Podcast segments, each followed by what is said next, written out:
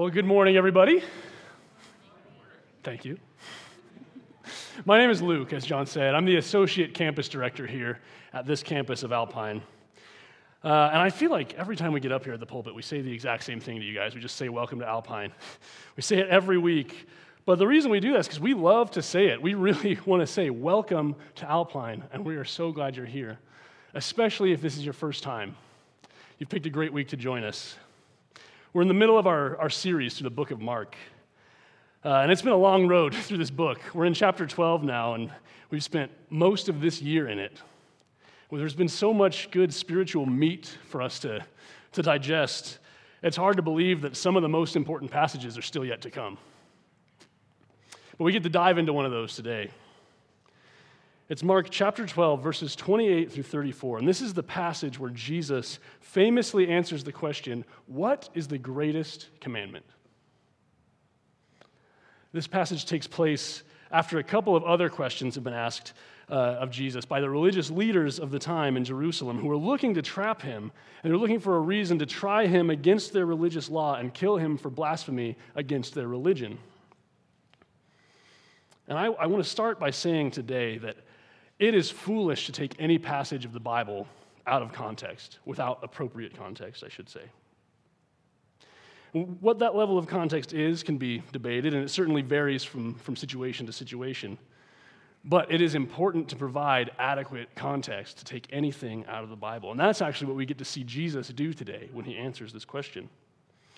And for our purposes today, I think we need just at least a little refresher on the passages immediately before this one. 2 weeks ago, Pastor Dean came up and spoke to us about biblical finances.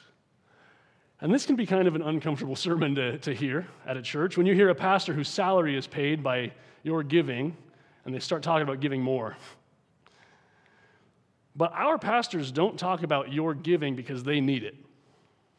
They talk about your giving because Jesus did first. And Jesus had a lot to say about it. When the Pharisees asked him a question about taxes and what it means to give taxes while also giving to the kingdom of God. And they were trying to trap him with their convoluted rules, seeing if he could figure out the right answer in this situation. And then last week, we heard what Jesus had to say about the resurrection and about marriage in the resurrection. And the resurrection is a point in history when we Christians believe that Jesus will come back. He will resurrect us with new bodies and we will be judged before God. And then we will either pass into heaven or into hell. And that depends entirely on whether or not you truly knew Jesus. And he spoke about this after the religious leaders again asked him a convoluted question, trying to trap him in all these conditions to see if he could answer the unanswerable. Now, if you missed either of these sermons, I would encourage you to check them out. They are available on any podcast platform you listen to as Alpine Church Sermons Podcast. You can find any of the pastors at our church speaking any week on that podcast. And again, it would do you well to listen to those if you missed them, because they were great passages, and they were great questions that Jesus answered. Both times meant to be a trap for him, but he blows through this trap with thoughtful wisdom. And he does the same thing this week. Someone asks him, what is the greatest commandment? And he answers with such knowledge and wisdom that no one would have expected what he said. You might have expected him to say one of the 10 commandments, because we can all agree those are pretty big ones. And that's probably what the lawmaker who asked him expected him to say too. But Jesus doesn't answer with the 10 commandments. And don't get me wrong, they are important. They are big ones. But remember when I said it was foolish to take things out of the Bible out of context? That applies to the 10 Commandments too. So Jesus answered this question with the context that make the 10 Commandments matter. He quotes other scriptures to support this. And as I read through this passage this time, planning this sermon, it made me wonder, could I have answered that question, what is the most important commandment, if I hadn't gotten to read what Jesus said first? Because Jesus, when he did answer this question, didn't say anything new. He didn't come up with a new answer, some new piece of information. He just quoted Scripture. He quoted the stuff that religious leaders should have known. He quoted the stuff that I should know. And that brings up the question for us today: how well do you know your Bible? Pastor Brian created the outline for this sermon, and he included a bunch of Bible trivia questions, which I strategically left out because I didn't want to embarrass myself up here in front of you guys. I didn't know the answer to most of these things. But that's okay. That's actually not the point. That's why he included them in this sermon outline, because they are trivia. They are trivial. Just that. Trivial is something that is insignificant. There's a lot of people who know a lot of trivia about the Bible, but they're missing the whole point. There's people in academia who have their whole careers studying the Bible, and they don't even believe that God exists. But they know the Bible inside and out. So I don't want you to equate knowing facts with having a deep understanding of the Christian faith, because many deep Christians tend to be characterized by similar things. They have a lot of head knowledge. They know the words to say, and they know the words that the Bible says, but they don't have any connection or influence on people outside of their church. They don't spread those words. And I wonder what Jesus would say about that. So the reason I ask you this question is not to make anybody feel guilty that they don't have the fruits of the Spirit memorized on the top of their head, or they know Jesus' lineage all the way back to King David. I'm not talking about just the facts. I'm talking about the context that makes those facts mean something. So let's get into our passage and see what we can learn today. We start in chapter 12, verse 28. One of the teachers of religious law was standing there listening to the debate. He realized that Jesus had answered well, so he asked, "Of all the commandments, which is the most important?" When this verse says that the teacher heard the debate, it's talking about our passage from last week when Jesus was debating the teachers of the law about the resurrection. And these teachers of the law, or scribes, as we can call them, would have been like lawyers today. They were experts on this religious law. They were very, very educated men who made their whole careers out of studying the Old Testament law. They transcribed it, they copied it, and they wrote commentaries on it. They took the job very seriously. They would make sure they had every letter and space written down correctly as they copied it. They're actually the ones who are, in no small part, responsible for our accurate translations of the Old Testament. And as they spent all their time doing this, they became known as the experts in the law. They were looked to by their society for its interpretation. And they were the ones who spent all their time interpreting it, so that makes sense. And there was a lot to know. The rabbinic tradition numbered 613 commandments. So there was a lot to know, there was a lot to read, and there was a lot to interpret. In their interpretation, they categorize these laws by level of importance, which makes sense, too. There's 613 of them. You need to keep track of which ones are more important than others, right?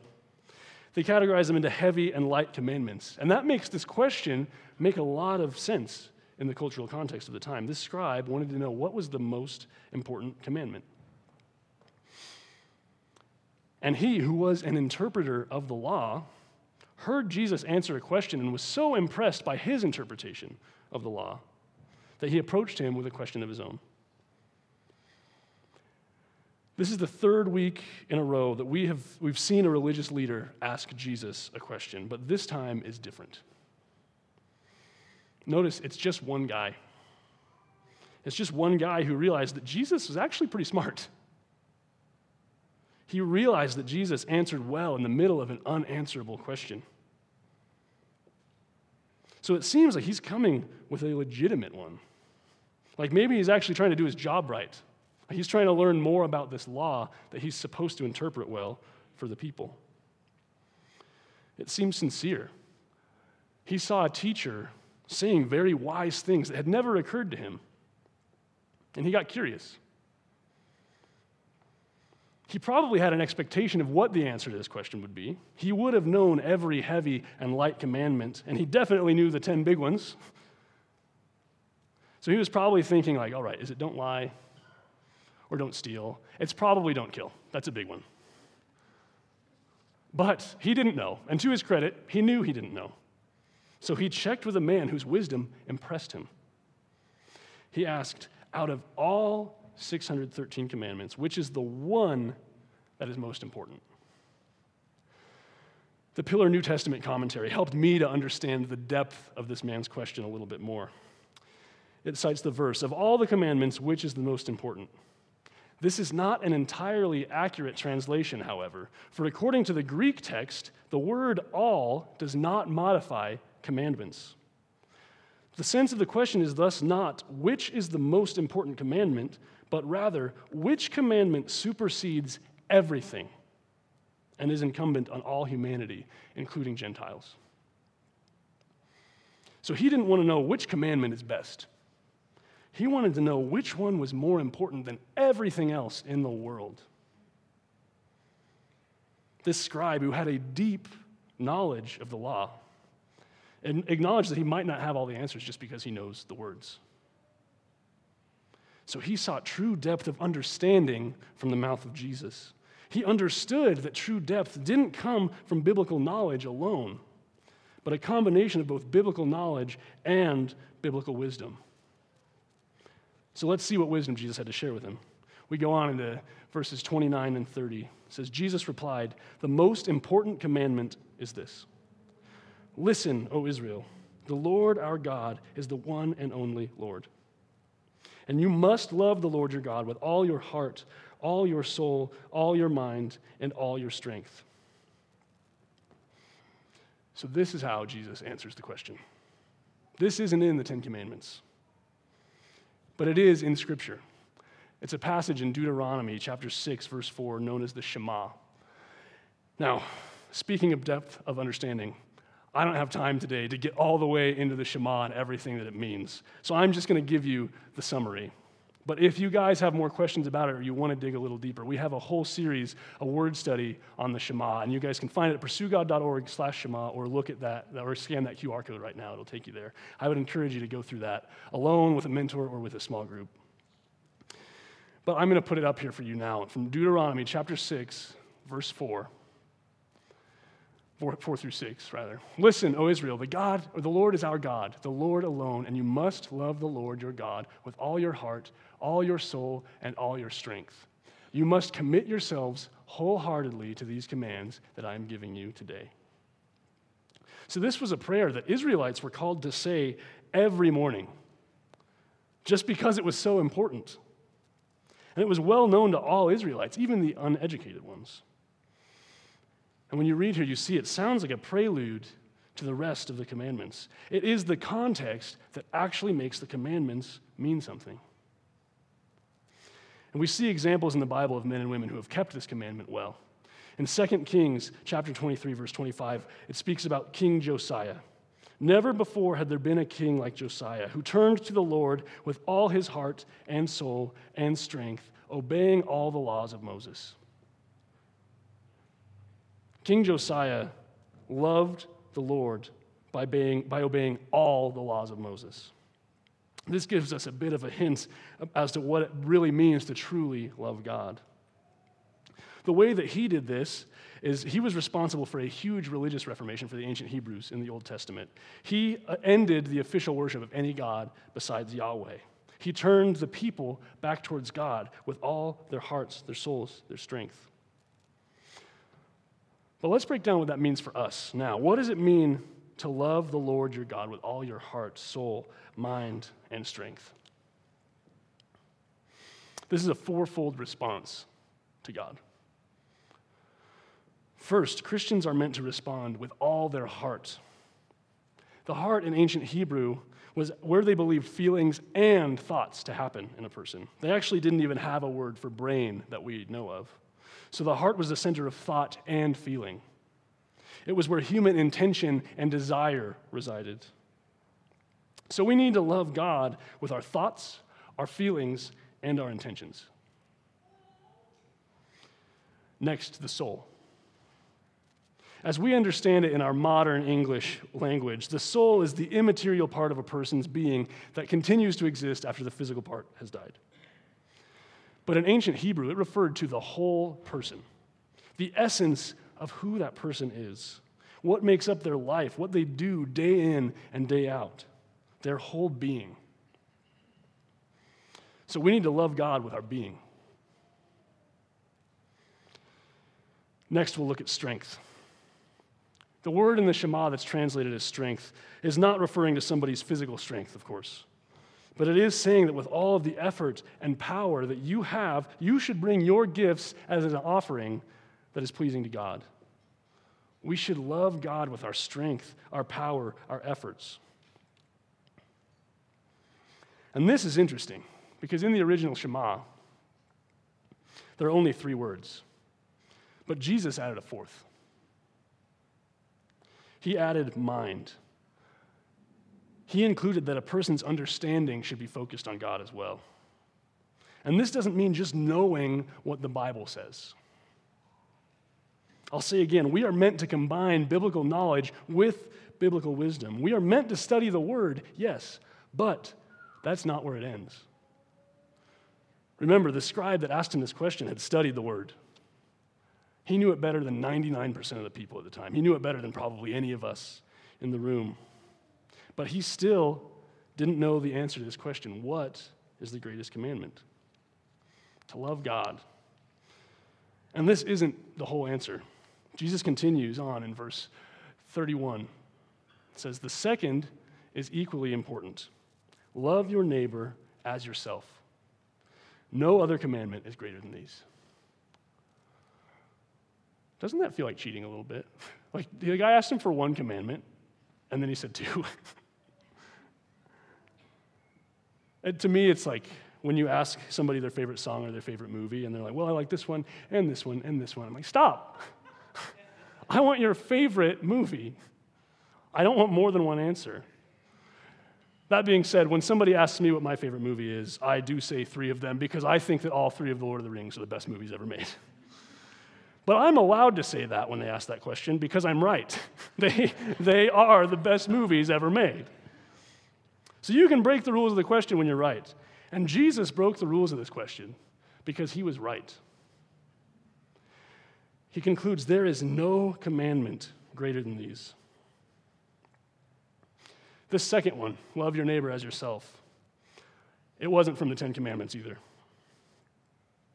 It was actually a kind of obscure verse from the book of Leviticus, but it's a really good one. It's located in chapter 19. It's verse 8. Now, this section of the Bible, Leviticus chapter 19, at least in the NLT, is titled Holiness in Personal Conduct. And it starts with verses 1 and 2 say, "The Lord also said to Moses, give the following instructions to the entire community of Israel. You must be holy because I, the Lord your God, am holy." Have you ever heard somebody in church or in your small group say something like that? We are meant to be holy because God is holy. Well, that's the part of the Bible where it says that. Leviticus chapter 19, verses 1 and 2. And then it goes on to say how to do it. It says, love your neighbor as yourself. It can be a little confusing to talk about quotations like this about holiness, because we can think, well, isn't God the only one who is holy? That doesn't mean we're off the hook from trying to be that way. Peter quotes the scripture again in 1 Peter chapter 1, verses 15 and 16. We are still meant to be holy because God is holy. And this commandment, love your neighbor as yourself, was the original plan about how to do it. There is no commandment greater than these. Jesus unifies these two into one, showing us what the true will of God is for his followers. We can see from the fact that Jesus quoted scripture that the nation of Israel had already acknowledged both of these commandments, at least separately, to their people. But before Jesus, there is no evidence to suggest that they had put them together, that they had truly formed one commandment, the most important commandment that supersedes everything else. And these two cannot exist without one another. 1 John chapter 4 affirms this. It says, if anyone says, I love God, yet hates his brother, he is a liar. You can't truly love God without loving your neighbors. And you won't truly love your neighbors unless you first know the depths of love that God has lavished on you. Now, whenever a pastor or teacher says something to you from the pulpit about how a Christian is called to live their life, you should never believe them if they tell you that it's going to be easy. It's not easy to love your neighbor as yourself. I don't even love my wife as myself most of the time, and I like her. So make sure you know that every single one of our pastors here at Alpine struggles with this just like any of you do. We don't believe ourselves to be holier than thou. We believe that we're right in the middle of this struggle with you. It's a lot easier to talk about this than it is to do it. But talking about it is not enough. We need to be examples of this.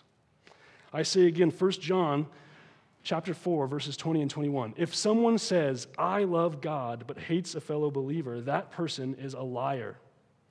For if we don't love people we can see, how can we love God whom we cannot see? And he has given us this commandment. Those who love God must also love their fellow believers. This is hard, but it's imperative. You could try to debate what it really means to love your neighbor. In the Gospel of Luke, in the passage where Jesus shares the incredibly famous parable of the Good Samaritan, the Pharisees are trying to weasel out of this commandment completely by saying, well, who even is my neighbor, really?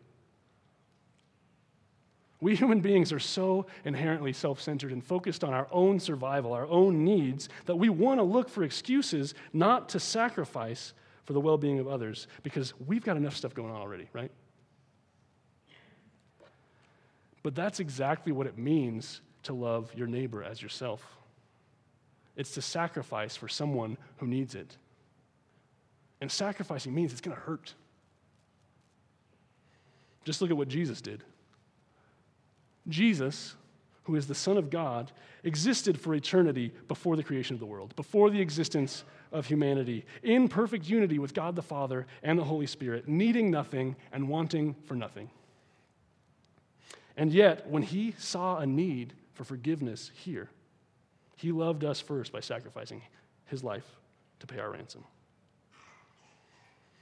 An almighty God who needed nothing, who was holy and complete on his own, loved us by dying on the cross. He stopped at nothing to provide us just the opportunity to accept forgiveness that we so desperately needed. Now, if he stopped at nothing, should our question really be, how do I love my neighbor? Or should it be, how can I stop at nothing to love my neighbor?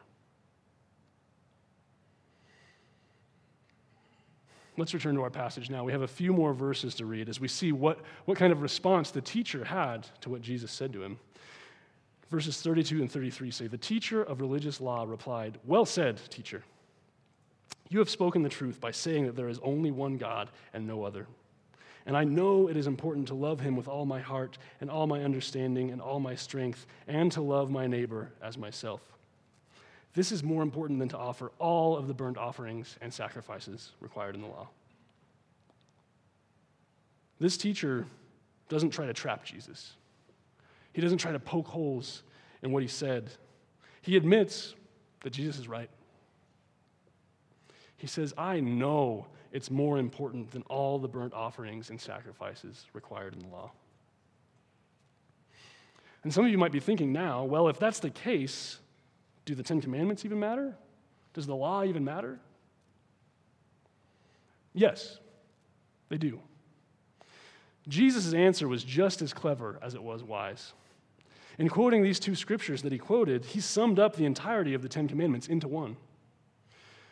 If we think about the Shema again, love the Lord your God, this adequately covers the first four commandments. You will have no other gods before me. You will create no idols. You will not use my name in vain, and you will remember the Sabbath day. And we think about the second part, love your neighbor. I think it's safe to say that to love your neighbor, you shouldn't lie to, steal from, or kill them, right?